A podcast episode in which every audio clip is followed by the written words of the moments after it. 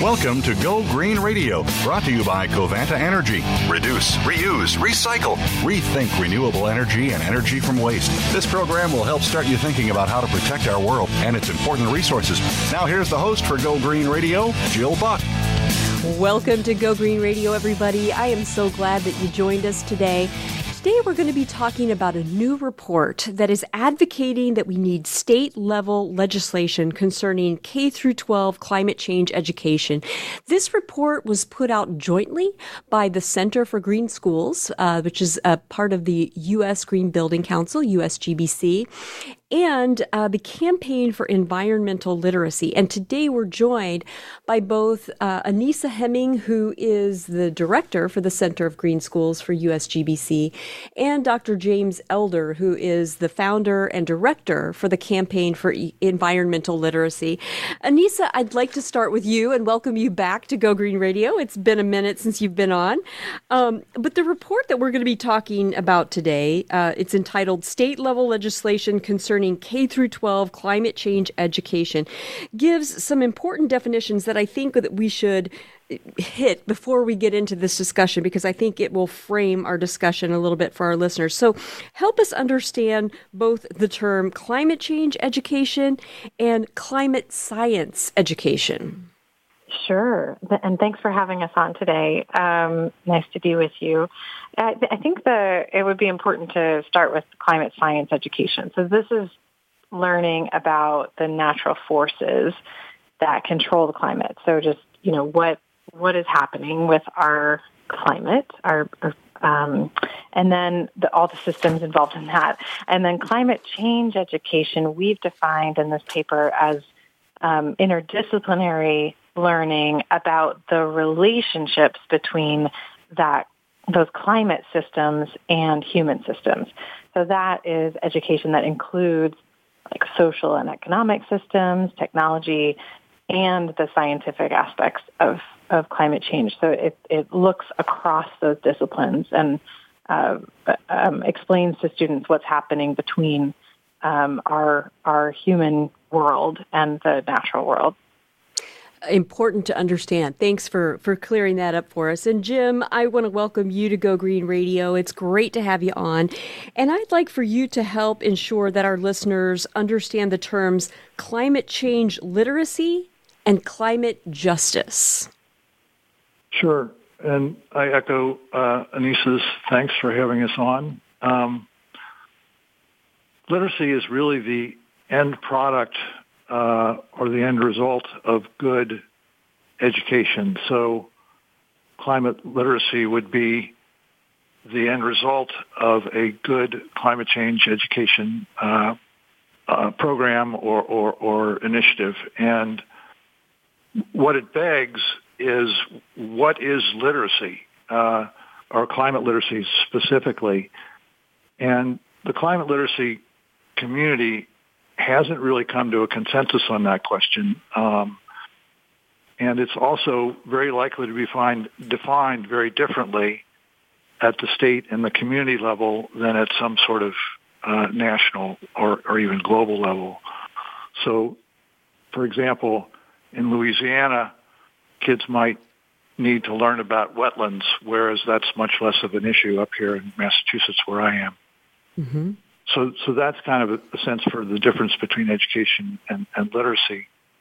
Um, climate justice uh, is really the exposure of poor and marginalized communities to things like hazardous waste and pollution and uh, resource extraction, and really the disproportionate exposure uh, of those communities to those sorts of events. And the climate justice movement is really an attempt to uh, bring some equity and some fairness to the way that we're uh, moving forward with um, our climate plans and our, and our, climate initiatives, and hopefully in, su- in such a way that the impacts are not disproportionately uh, realized. Mm-hmm. Well said. Thank you for that, Jim. Anisa, I'm going to go back to you. The report lists four really compelling reasons why we should support climate change education. And the first is that parents, students, and administrators are demanding it. Talk to us about what your research shows regarding this issue.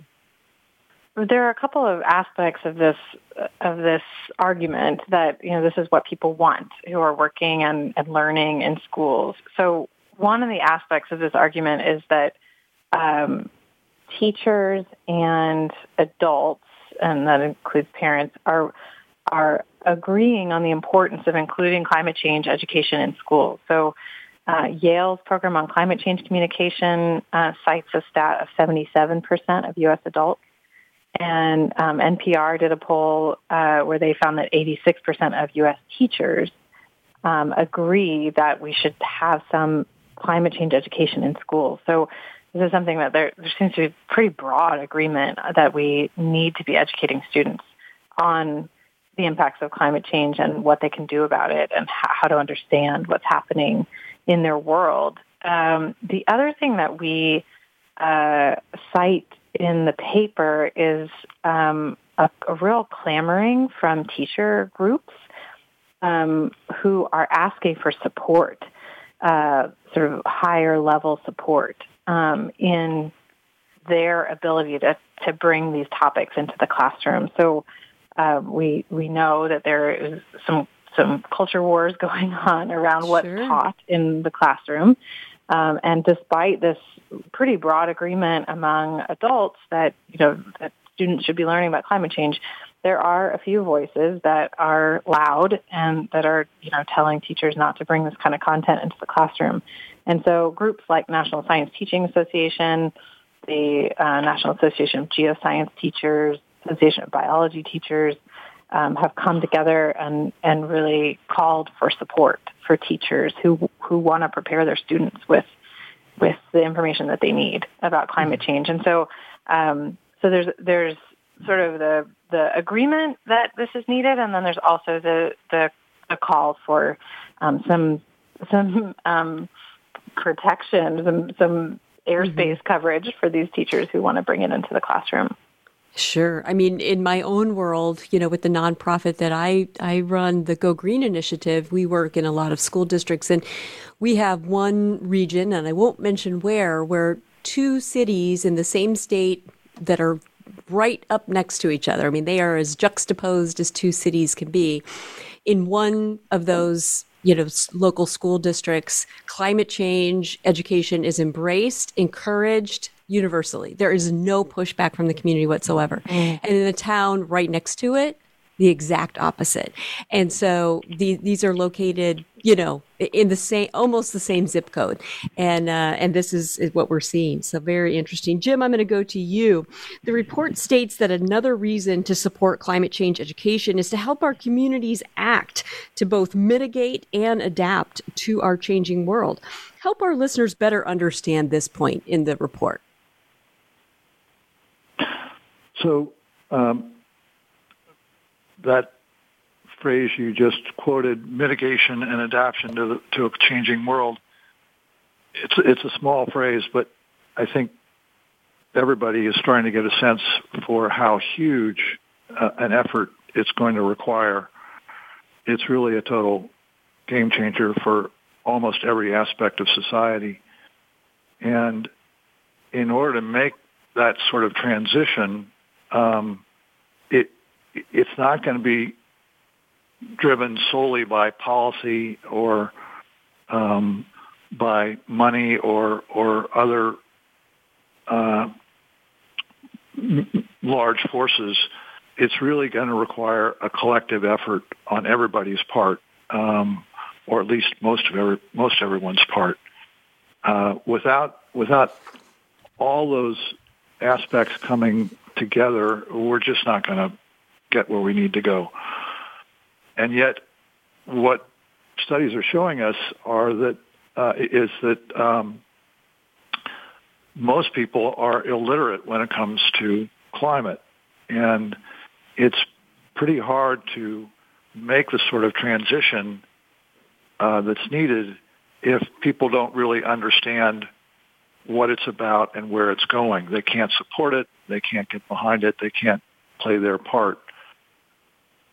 There's also some evidence that um, people who are more literate uh, are three times more likely to take appropriate action. So there's a real uh, incentive to start to bring people up to speed on what these issues are and how climate works and how it impacts them and how they impact the climate. And when you look at a community, um, that that community is making decisions on a regular basis. Um, mm-hmm. The in our case, in our community here, it's the board of selectmen, um, it's the uh, various entities that run various departments in the city, in, in this town, and if they both understand how their decisions impact our climate, and if we, as their um, constituents, can support more climate appropriate decision making, then uh, there is a shot at this phrase mitigation and an adaptation to a, mm-hmm. a, a changing world. Well said, Jim. Anisa, the report states that another reason to support climate change education is to support our young people as they prepare for 21st century jobs and careers. Talk to us a little bit more about that. Well, there's there are there's a huge growth in jobs related to clean energy and renewable energy, um, and you know the, to put some numbers to that, the NREL, the National Renewable Energy Lab, uh, states that the clean energy industry already employs 3 million people, and that number is, is projected to grow significantly. Um, and the Bureau of Labor Statistics also projects that jobs in the renewable energy sector are going to grow much faster than the average rate of growth for, for occupation. So there's there's definitely a lot of opportunity for um, young people in those sectors that are really closely related to climate action and climate change um, uh, mitigation and adaptation. To Jim's points in the in the last section, um, there's also some really specific examples of really huge employers who are looking for employees that get climate change. So um, there's a, a recent report we cite in the in the paper about Microsoft investigating a shortage of workers with the skills that are needed for the company's sustainability goals. Uh, we also uh, cited a um, report from Deloitte um, about their commitments to educate their 330,000 global employees on climate action because they need that information to make responsible choices as they do their work um, every day. So Absolutely. Um, you know, there are yeah. huge employers that, that need young people with these skills or any people with these skills. And then there's also well this, you know, growth in the sectors that are closest um, related to, to climate change mitigation. That makes perfect sense. Yeah, that makes perfect sense. Well, we've got to take a quick commercial break, but when we come back, we're going to be talking more about this report regarding state legislation on climate change education for K through 12. So don't go away, folks. There's more Go Green Radio right after this.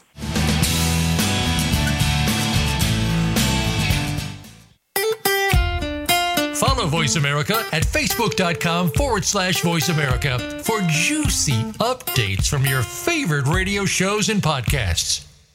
Take a wild guess. How much garbage generated in the United States today is converted into energy? Is it 26%, 43%, or 14%? Working here and around the world to produce a reliable supply of clean, green energy, Covanta Energy works with communities to turn household trash into energy.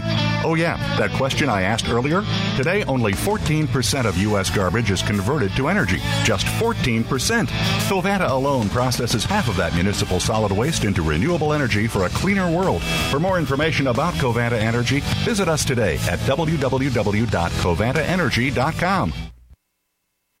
tune in to the Voice America Variety channel on the Voice America Talk Radio Network. Voice America Variety broadcasts a diverse array of topics, reaching a global community. Our experts come from all walks of life, and the topics they discuss are everything from current events, arts and entertainment, leadership, parenting, relationships, self improvement, career advice, and a variety of other topics. Check us out today. You're sure to find something of interest. Voice America Variety. Talk on today's hot topics. The Internet's number one talk station. Number one talk station. VoiceAmerica.com.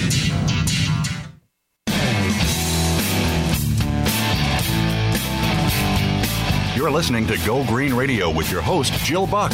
Jill would love to hear your comments or questions on today's show, so call us toll free at 1 866 472 5788. That's 1 866 472 5788. Write to us too. Save some trees and send us an email to gogreenradio at gmail.com. That's gogreenradio at gmail.com. Now back to Go Green Radio with your host, Jill Buck. Welcome back to Go Green Radio, everybody. I'm so glad that you tuned in. And if you've just joined us, let me catch you up.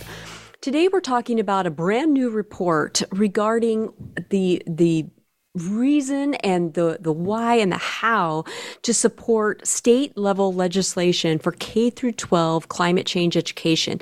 The report is a joint effort between the Center for Green Schools from the U.S. Green Building Council and the Campaign for Environmental Literacy. And our guests are Anisa Heming, who is the director for the Center for Green Schools, and Dr. Jim Elder. He is the founder and director of the Campaign for Environmental Literacy. And Jim, before we went to break, we were talking about some of the reasons that the report states um, that for which we should be supportive of state level legislation regarding climate change education. And the fourth reason that the report gives um, is to increase national security. Now, that is a big topic. Um, we could probably spend a whole show on it. But in a couple of minutes, talk to us about how climate change education for K through 12 students you know, is relates to national security. Yeah, it it's it may not be immediately um, intuitive to most people, uh, so I'll do my best. We can look at national security from uh, two aspects. Let's call it internal and external. And on the from the internal perspective, um, climate change is likely to have significant impact and is already having significant impact on uh, the Department of Defense in terms of uh, their operational costs, um, military bases that are vulnerable to uh, climate-related uh, disasters, um, their training, their health risks, um, they've they've been very clear and quite wisely recognized that it it um, cuts across almost everything that they do. And then from the external perspective, um, climate is already starting to climate problems have already started to increase um, global political tensions, uh, various kinds of social instability like um, climate migration that's take, starting to take place, and the growing humanitarian aid that's needed from tsunamis and uh, uh, droughts and various weather-related uh, issues that have been uh, exasperated ex- exasperated by um, climate change. Mm-hmm. So it's important to understand that from a national defense perspective, from both the internal perspective and the um, external perspective. And as I mentioned before, the Department of Defense is quite aware of this, and they've issued a number of reports um, uh, trying to, uh, or, or, noting that they're going to create a climate literate, literate workforce. Um, the uh, Army and the Navy and the Air Force um, have all created climate action or climate strategies. Mm-hmm. Um, Department of Homeland Security uh, has created a special pro- program for professionals that would recruit um, recent graduates and give them some hands-on experience in supporting the department's focus on climate adaptation and resilience.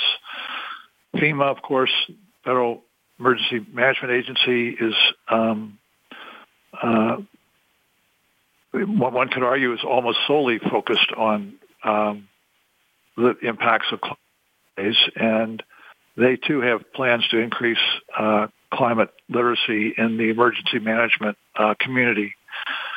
So these dots connect in a number of different ways, and if students are getting uh, a good climate education and then going into some of these um, entities that are trying to focus or, or, that are seeing how climate is making them for, focus on on uh, the impacts of climate, they're just going to be that much more prepared and that better off uh, to get the job done. Absolutely. Well said, Jim. Thanks for that.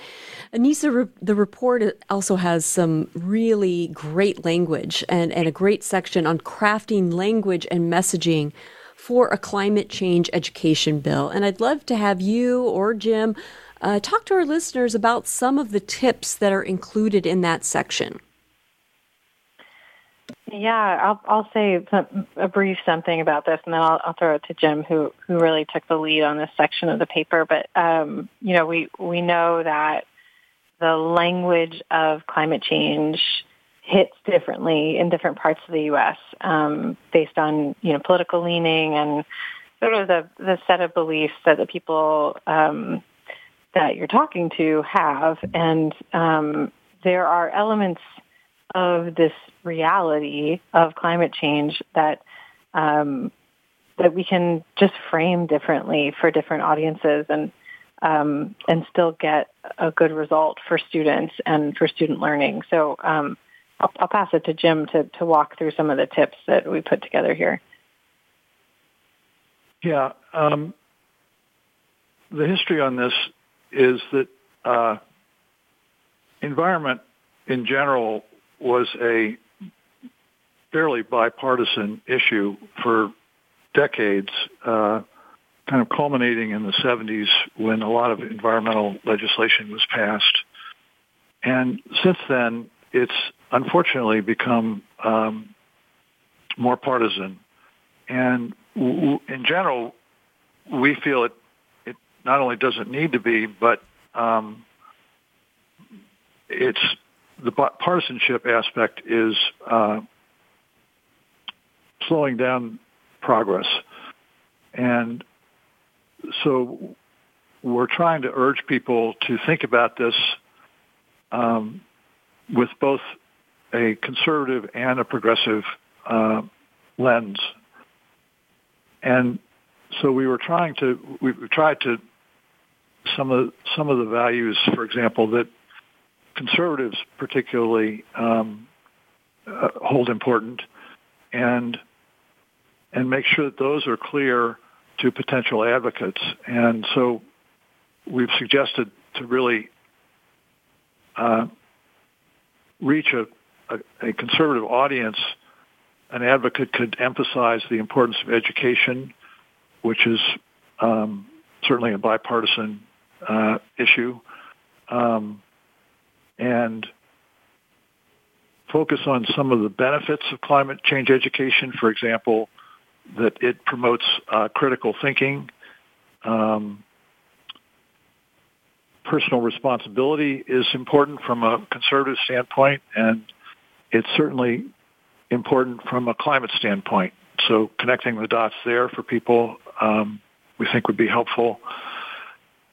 It's also a, we're also at the beginning of a huge um, economic transition, and there are already benefits that are accruing as a result of that um, through, for example, um, capitalizing on, on clean energy.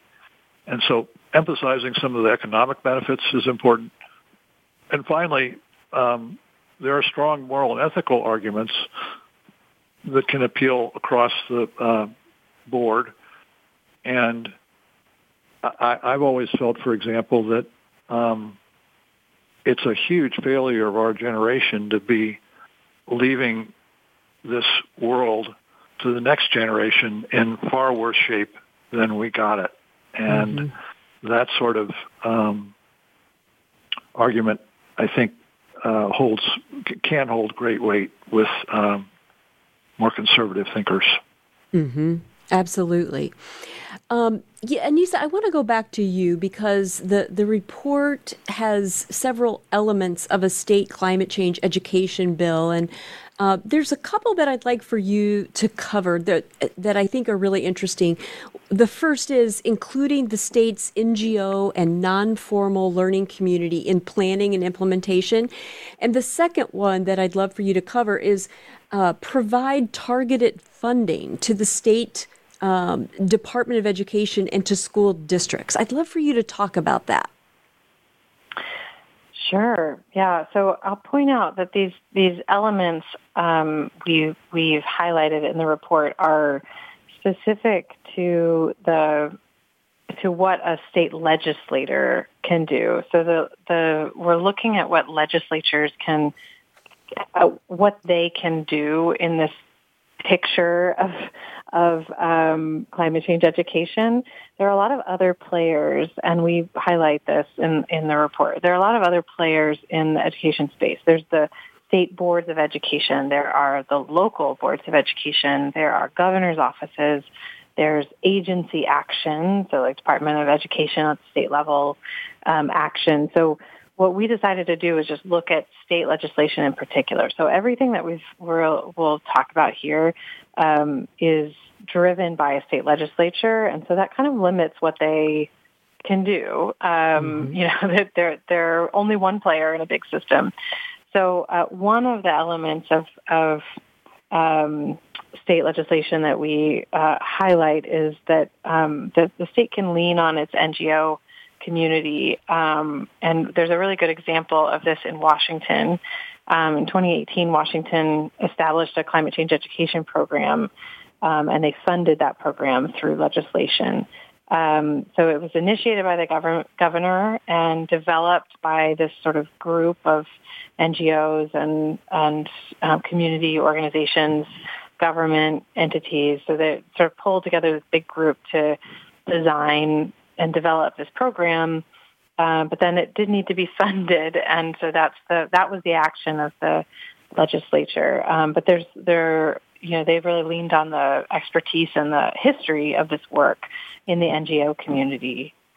Um, the other element that um, we highlight um, after that one is um, providing targeted funding um, to the Department of Education and to school districts. And this is kind of obvious you know, if you require something of schools, you mm-hmm. should fund the work that it takes to do that that mm-hmm. extra um, effort. Uh, so the you know the professional development, curriculum development, staffing needed to sort of shift practices toward um, this climate change education. All of that takes resources, and so um, we highlighted Maine's effort, the state of Maine, um, to pass a state appropriation that supported climate change education. They did that in 2022.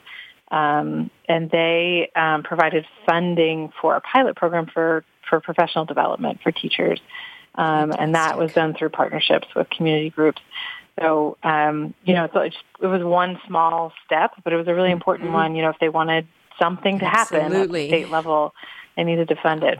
Absolutely. You got to put fuel in the engine. You can't just build the car.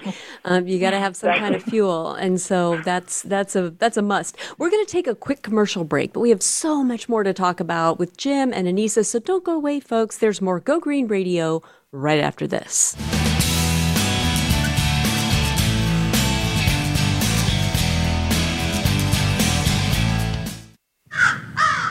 Little birdie told me Voice America is on Twitter Follow us at Voice America TRN. Take a wild guess. How much garbage generated in the United States today is converted into energy? Is it 26%, 43%, or 14%? Working here and around the world to produce a reliable supply of clean, green energy, Covanta Energy works with communities to turn household trash into energy. Oh, yeah, that question I asked earlier? Today, only 14% of U.S. garbage is converted to energy. Just 14%. Covanta alone processes half of that municipal solid waste into renewable energy for a cleaner world. For more information about Covanta Energy, visit us today at www.covantaenergy.com. Have you become a member yet? Sign up now to become a member of Voice America. It's always free and easy. Plus, you get to take advantage of some great member benefits. Get unlimited access to millions of hours of on demand content across all of our channels. Keep track of your favorite episodes, shows, and hosts in your own customizable library. Find out what shows you might be interested in based on your favorites. Plus, you get insider access with our newsletter. Membership gives you more. Sign up at voiceamerica.com and click register at the top right. Stimulating talk. It gets those synapses in the brain firing really fast. All the time. The number one internet talk station where your opinion counts. VoiceAmerica.com.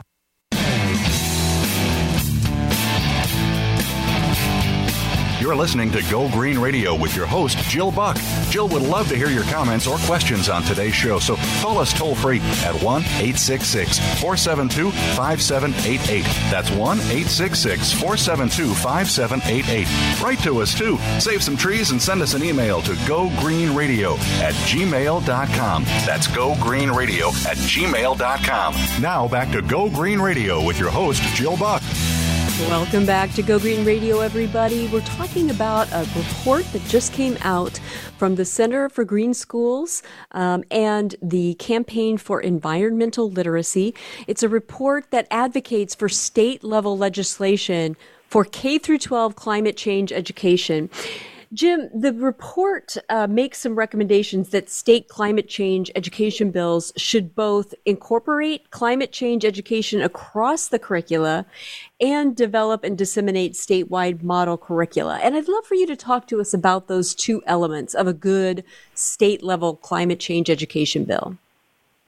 Sure. Um, in the climate education community, uh, there uh, was a longstanding argument for many years about whether we should be trying to get um, standalone courses uh, dedicated to various aspects of climate embedded in the curriculum, uh, or whether we should try to infuse climate uh, principles and concepts across all disciplines because as Anisa mentioned at the very beginning, it is an interdisciplinary field and does relate to and, and involve many um, existing disciplines.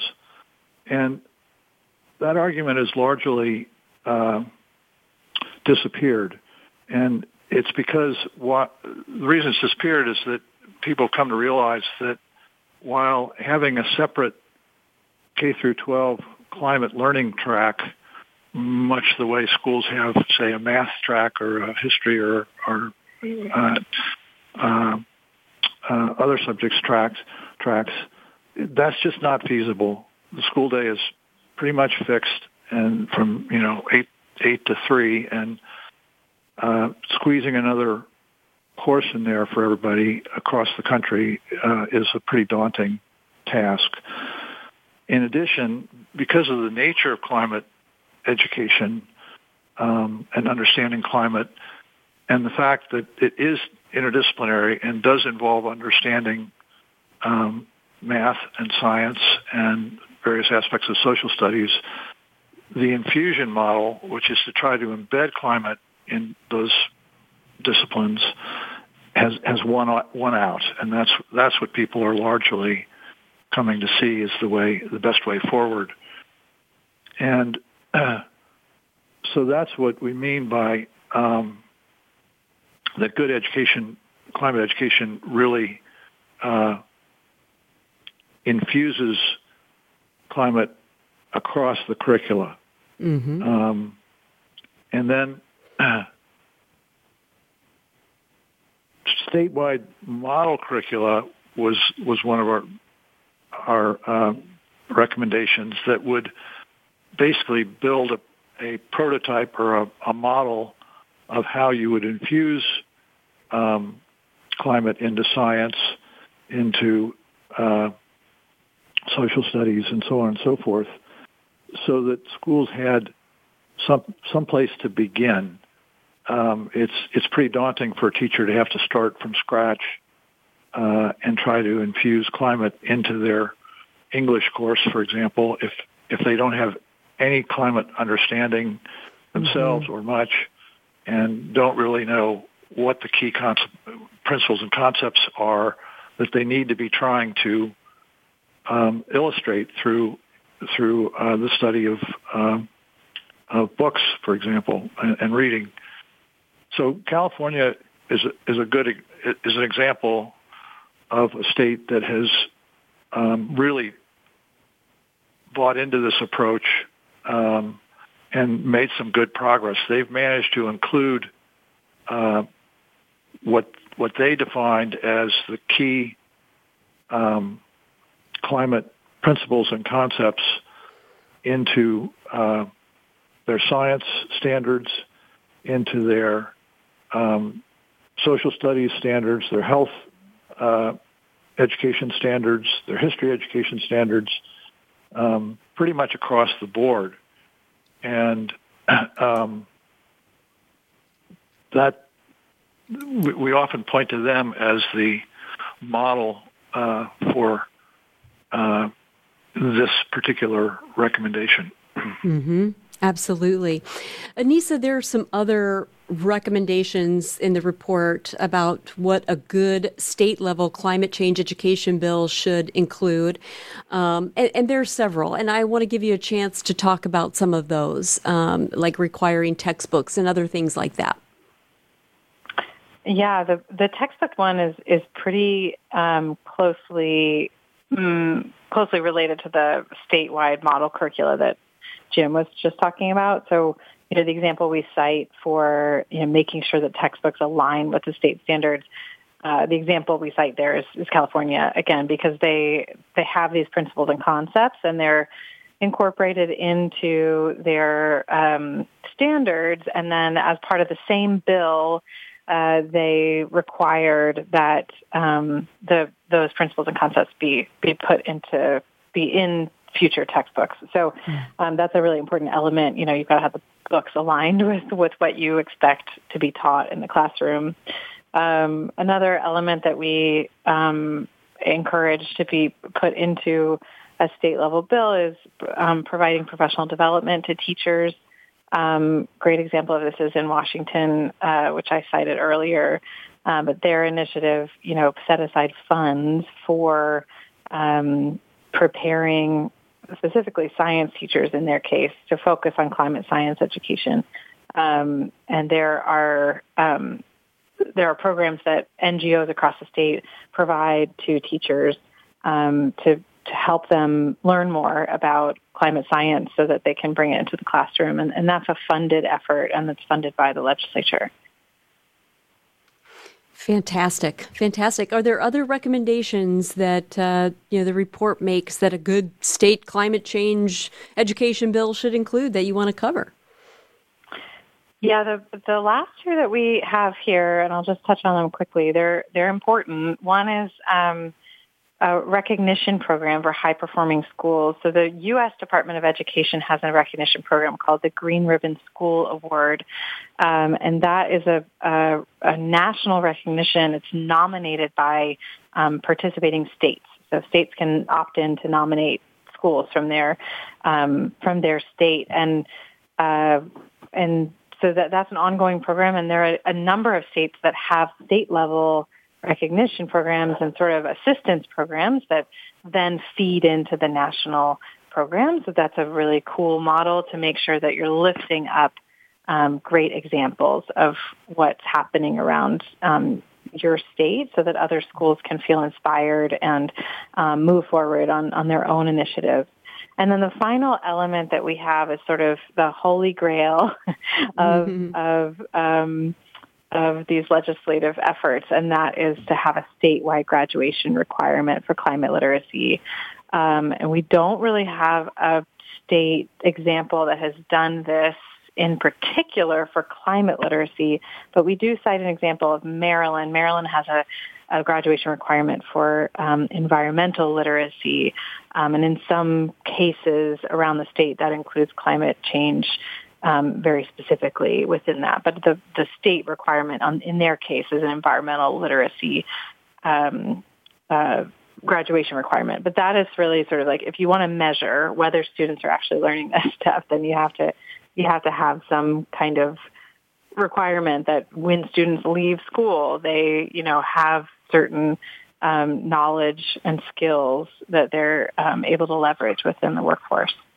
Absolutely. Jim, I, I know that this is very important to you, this idea of, you know, a, a recognition program. You were involved in the U.S. Green Ribbon Schools uh, program. Why do you personally feel like that is such an important component of a good climate change education bill? So um, there's a dynamic in education in particular, and I'm sure in other fields as well, but uh, where um, teachers and administrators are operating in a rather complex system, uh, and the rules and and um, regulations are often either contradictory or not particularly clear, and as a result, in order for them to take some sort of action to do something new and different and innovative, they would often prefer to have some sort of permission mm-hmm. from some authority of some sort. and so it doesn't have to be formal permission. Um, it can be informal or, or, or more indirect. But we found that um, the Green uh, Ribbon Program, as an example, was a way of uh, communicating to teachers across the country and administrators that uh, becoming a, a, green school was an important priority for, in this case, the Department of Education mm-hmm. and their, the federal Department of Education, and in many states, their own uh, state Department of Education. And that sort of um, validation, if you will, um, is really uh, really helpful. And and the other aspect is highlight by highlighting uh, high performing schools in, in the green uh, school space. It communicates that becoming a true green school is doable.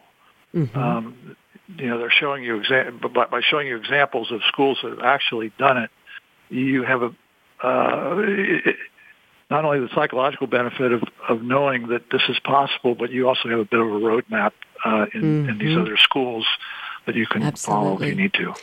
And, and I have to highlight the state of New Jersey for their Sustainable Jersey for Schools program, which I've talked about on this show many times. And um, I, I, think that's one of my favorite examples of a state program where there are just a wide variety of school districts to look to for examples. And the website does a great job of actually sharing what those school districts did in order to earn that recognition so that other school districts can come right behind and replicate.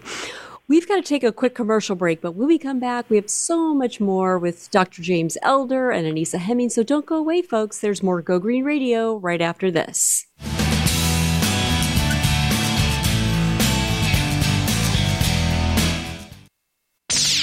The Internet's number one talk station. Number one talk station. VoiceAmerica.com. Take a wild guess. How much garbage generated in the United States today is converted into energy? Is it 26%, 43%, or 14%? Working here and around the world to produce a reliable supply of clean, green energy, Covanta Energy works with communities to turn household trash into energy.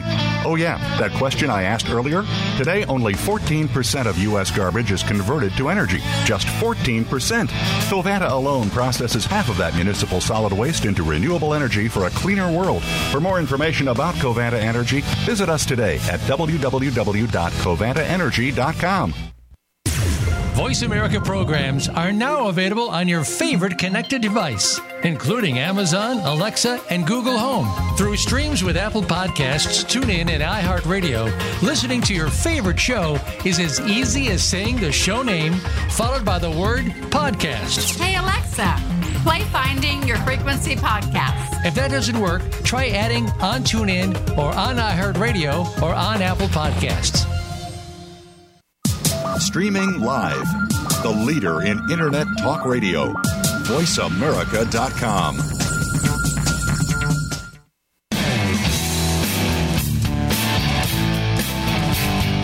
You're listening to Go Green Radio with your host, Jill Buck. Jill would love to hear your comments or questions on today's show, so call us toll free at 1 866 472 5788. That's 1 866 472 5788. Write to us too. Save some trees and send us an email to gogreenradio at gmail.com. That's gogreenradio at gmail.com. Now back to Go Green Radio with your host, Jill Buck. Welcome back to Go Green Radio. We're talking about a brand new report that's come out um, talking about the state legislative issues um, when it comes to climate change education. We are advocating for K through 12 climate change education at the state level when it comes to policy. And this report was put out by the Center for Green Schools and the Campaign for Environmental Literacy. And uh, Jim, I know that the report includes a model climate change education bill. What what resources and stakeholders helped you craft that legislative example, and how do you hope that people will use that? We've we've been tracking the uh, growth of uh, state climate change education bills uh, for the last uh, five to ten years, and before that there wasn't much. There weren't many bills introduced. Um, since then, it's started to grow significantly, and we saw a lot of um, what I would call suboptimal bills. They were uh, politically and uh, and or pedagogically a bit naive, and so we tried to um, take the best uh, of all those bills and put them into one bill.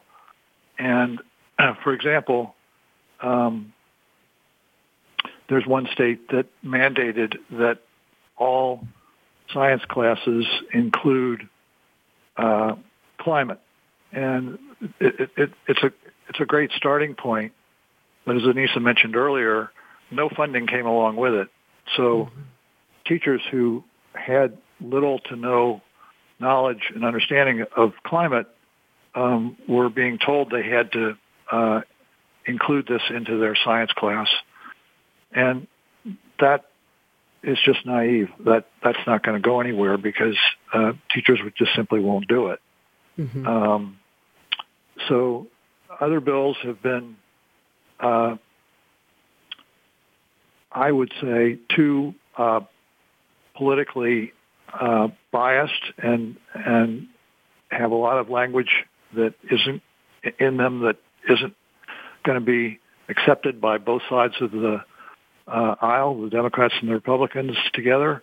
Um, so we we we and the third thing is that, and Anisa also kind of alluded to this earlier. You, you can't just do one thing in this space and expect everything else to fall into place. Uh, you need to have an agreement on what it is that environmental literacy or climate literacy means and and what concepts uh, need to be learned by students. Um, you need to have that understanding then infused and built into the state uh, uh, standards and learning assessments. Then you need to um, have teachers funding for, for teachers to be trained to be able to implement that, and so on and so forth. Um, so all these pieces are connected, and it's important to think about uh, like a, to think about a bill from that sort of holistic perspective that all pieces need to fit together and reinforce each other, uh, and and and so it, it creates an integrated whole. Mm-hmm. That makes perfect sense. That makes perfect sense. Um, Anisa, the report concludes with some very sage advice from a number of stakeholders. I'd love to have you share some of those insights with our listeners. Sure. The the um, states that we feature in the paper, you know, we reached out to advocates in every one of those states to talk about how the bill was passed what we needed to know about their partnerships and their communication strategies and all of that. Um, and and we collected all that advice and, and sort of consolidated it into this um, one section of the report. And um, some of the highlights of that, um, there was a real focus on the power of youth. You know, young people bring a unique and optimistic perspective. Um, they they also are, you know, don't carry any of the baggage that adults might carry in mm-hmm. advocacy. Mm-hmm. You know, that everyone knows they're there for because they believe in what they're saying and not because they're trying to sell something or anything mm-hmm. else. So there's a, a real power in their voice. Um, there's also um, a, a lot of um, advice on sort of focusing on local impact. So, you know, to reach across the aisle, to Jim's point earlier, um, making sure that that the argument is made that this is going to impact our local economy and local community um, is one way to sort of break through the noise of um, of the sort of ideological b- battles that that can rage. This is something that is um, a, a clear win for local communities if people in those communities understand the nature of climate change and how it might affect their lives. Um, so that's something to focus on as well. So those are some of the advice we got. And the bill, you know, the model bill and this whole paper and the, you know, the one pager that comes along with the paper, they're all made for advocates, local advocates, normal people trying to talk to their state legislators, um, for them to just take with them into a meeting with a legislator or a visit to the state capitol to, to put in the hands of legislators who can do something with this information. It's very um, tailored for that purpose. Um, so we hope people can take this these resources and use them. It's very pragmatic. It's a very pragmatic report, um, and, and, I think that it's very actionable. It was written, you know, with with action in mind, and you guys did a fantastic job with that. Jim, I want to give you a chance to share any final thoughts that you have with our listeners on this topic. Um, what would you like? What parting thoughts would you like to leave us with? Well, um, building on what the two of you just said, I, I would urge your listeners to um, just jump in and get started. The the climate ed uh, community of both practitioners and advocates and and the broader group of those who just just support the concept um, is still really small, and we've got a big job ahead of us and we need a lot of help and just jumping in and trying to think through where you might, um, as a listener, might might have the chance to uh, to make a difference with education is, is really um, is really needed, and it may be just trying to convince your local school to uh, include more climate. It may Anisa mentioned may uh, involve advocacy with your state legislature. It, it may be something as completely seemingly unrelated as trying to get your um, workplace environment uh, and, and, those who work with you better educated. Um, so there are a lot of ways to make a contribution to, to climate literacy and climate education, and all of them are important and are, and are needed. And so just jump in and get started. It's not rocket science. It's pretty straightforward, particularly if you've got our our uh, handbook uh, to right. build on. That's right. Well, thanks, Jim. In about a minute that we have left in the show, same question, Nisa. What parting thoughts would you like to leave with our listeners?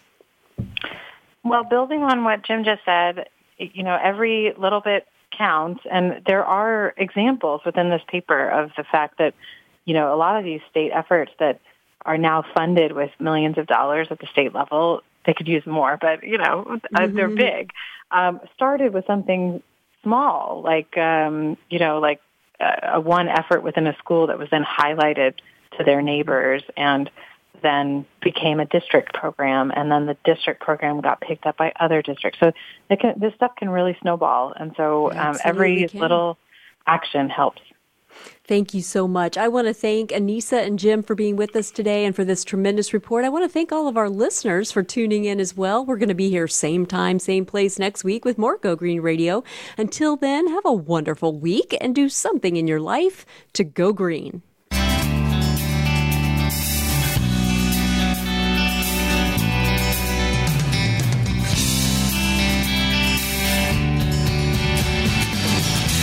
Did you get some terrific ideas from today's show? Please join us for more next Friday at 9 a.m. Pacific Time, noon Eastern Time. It's Go Green Radio with Jill Buck here on Voice America. Go Green Radio is proudly sponsored by Covanta Energy, a leader in providing renewable energy solutions for a cleaner world.